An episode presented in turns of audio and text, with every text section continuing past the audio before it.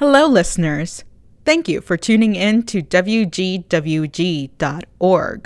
My name is Stephanie Flores Fuentes. Welcome to Insert Subject Here, or ISH, as I like to call it. ISH is a segment in this radio that covers popular news subjects and takes a closer look at the data in regards to said subjects. Today, we will be talking about Hong Kong, so let's listen to some music before we get to the details. As of today, the Hong Kong protests have gone on for 16 weeks. As they stretch on, violence has escalated and more and more unrest grows among the citizens of the Asian island. But why exactly is this? To understand the Hong Kong protests, a bit of history lesson is in order. Hong Kong is a bit of a political anomaly. Although it is technically part of China, it hasn't operated under its rule for a long time. But I'm getting a bit too ahead of myself. Let's turn back to the 19th century, a time most noted in history books that were shoved at me for the Industrial Revolution, Romanticism, and Charles Darwin. Around this time, Britain became, shall we say, a little obsessed with tea? Yeah, let's just go with that. And China at the time was the only country that could really meet the customer demand for that product at the time. And side note, according from data from Statista, China is still one of the leading producers of tea in the world. In 2018, they produced over 364,000 tons of the stuff. Anyways, China traded tea porcelain, and silk with Britain during this period, but China only accepted silver as payment from Britain, which was very common at the time for global trade. But as Britain continued dealing with China, there eventually came a time where they ran low on silver, and as a result, they needed to find an alternative way to get silver. So, thinking on their feet, they devised a plan, a very immoral plan. They began selling opium for silver under the table in certain areas in China, which was banned by Jiaqing, the fifth emperor of the Qing dynasty. Around this time, Britain had also taken some tea from China and planted it in India.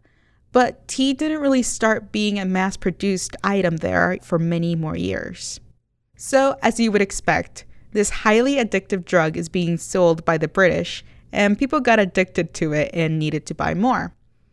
Eventually, Emperor Daoguang caught wind of what was happening and made strives to get rid of opium in China and also tried to get Britain to stop trading the drug. At first, they tried the diplomatic way by writing letters and trying to buy the opium from the British. But when that didn't work and merchants wouldn't turn over their opium stores, they decided to use force. China sent over ships to block the British from trading in their ports as well. Britain didn't like this and sent over their navy and defeated China on the seas. 1842 marked the end of the First Opium War. As a result, Britain opened up more foreign trade with China and took Hong Kong from them. At the time, Hong Kong wasn't very much to look at, but that would soon change. But before we get to that part of the story, let's pause and listen to some music. Welcome back, listeners. Now that we have got some of that background information out of the way, let's fast forward a bit. When Britain took Hong Kong from China, they agreed that Hong Kong would be Britain's for 99 years. From then on, Hong Kong became something else entirely under British rule. They began to grow in numbers due to many fleeing mainland China during the Chinese Civil War, which gave rise to communism on the mainland. But Hong Kong was a free market territory. Hong Kong became more and more Western due to British influence, and then, in itself, it began to form a new culture. Hong Kong has their own passports, their own currency, which is the Hong Kong dollar, and in addition to all of this, Hong Kong's official languages are Chinese and English. And they mostly speak the Cantonese dialect of Chinese, which is different than the Mandarin that is common in the mainland. In HK, there is freedom of speech and religion, unlike in the mainland, and it is also home to a low tax policy, which is highly attractive to startups and companies looking to place a brick and mortar on a map in, let's say, a high rise. But as mentioned before, this agreement was only for 99 years. and it came to a stumbling point in 1997 the handover. In 1984, British and Chinese leaders signed the Sino British Joint Declaration. In this document, it was stated that Britain would hand Hong Kong back to China, but there would be a grace period for that that instated the One China, Two Systems policy. For 50 years, Hong Kong would remain a capitalistic area. In addition to this, the people would not have their speech rights, their voting rights, or any other freedoms taken away. And well, at first, China respected this treaty, but it was short lived. China is trying to encroach on the island through multiple prongs through education, through their politics, and they are even building a giant sea bridge to connect it to Macau. But large numbers of Hong Kongers are resistant to Chinese rule. After so many years without the influence of China, they became an entire different culture and their people have different values. All of this came to a boil over a murder case. In 2018, a Hong Kong straight couple vacationed in Taiwan, and there the man killed his girlfriend. After the trip was up, he returned to Hong Kong, where he confessed to what he had done.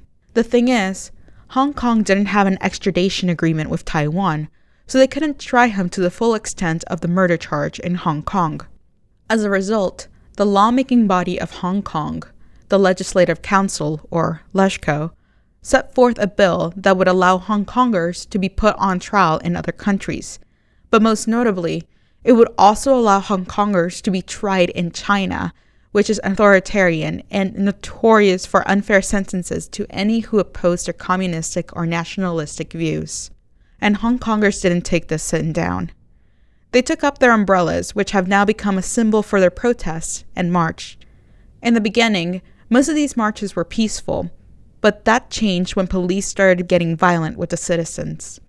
It came to a boiling point on June 12th when, according to Channel News Asia, 150 canisters of tear gas and rubber bullets were used against citizens. There is also a case where a professor was shot in the eye by a rubberized bullet, proving that police were in fact also aiming for citizens' faces. Before June 12th, Hong Kong leader Carrie Lam would not budge in withdrawing the bill. Six days after this and other violent instances, Lam apologized twice, but the bill still wasn't withdrawn until July 9th. But by then, too much had happened. Protesters were getting arrested during peaceful marches. Innocent bystanders were beat by the police. Police also went undercover in these marches and beat protesters.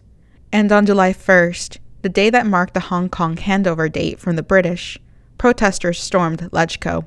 Now, protesters continue marching due to their five demands, and according to The Guardian, they are as follows. They want a complete withdrawal of the extradition bill, which has already happened. They want their protests to stop being labeled as riots. They want for protesters who were arrested to be released and that their charges be dropped. They want an independent inquiry into police behavior. And finally, they want an implementation of genuine universal suffrage without influence from China. So there you have it. What's going on in Hong Kong is a complex issue of identity, culture, and values versus prior deals made by countries for the island. This has been Insert Subject Here if you have any questions or comments, please send an email to info at wgwg.org. My name is Stephanie Flores Fuentes. Thank you for listening.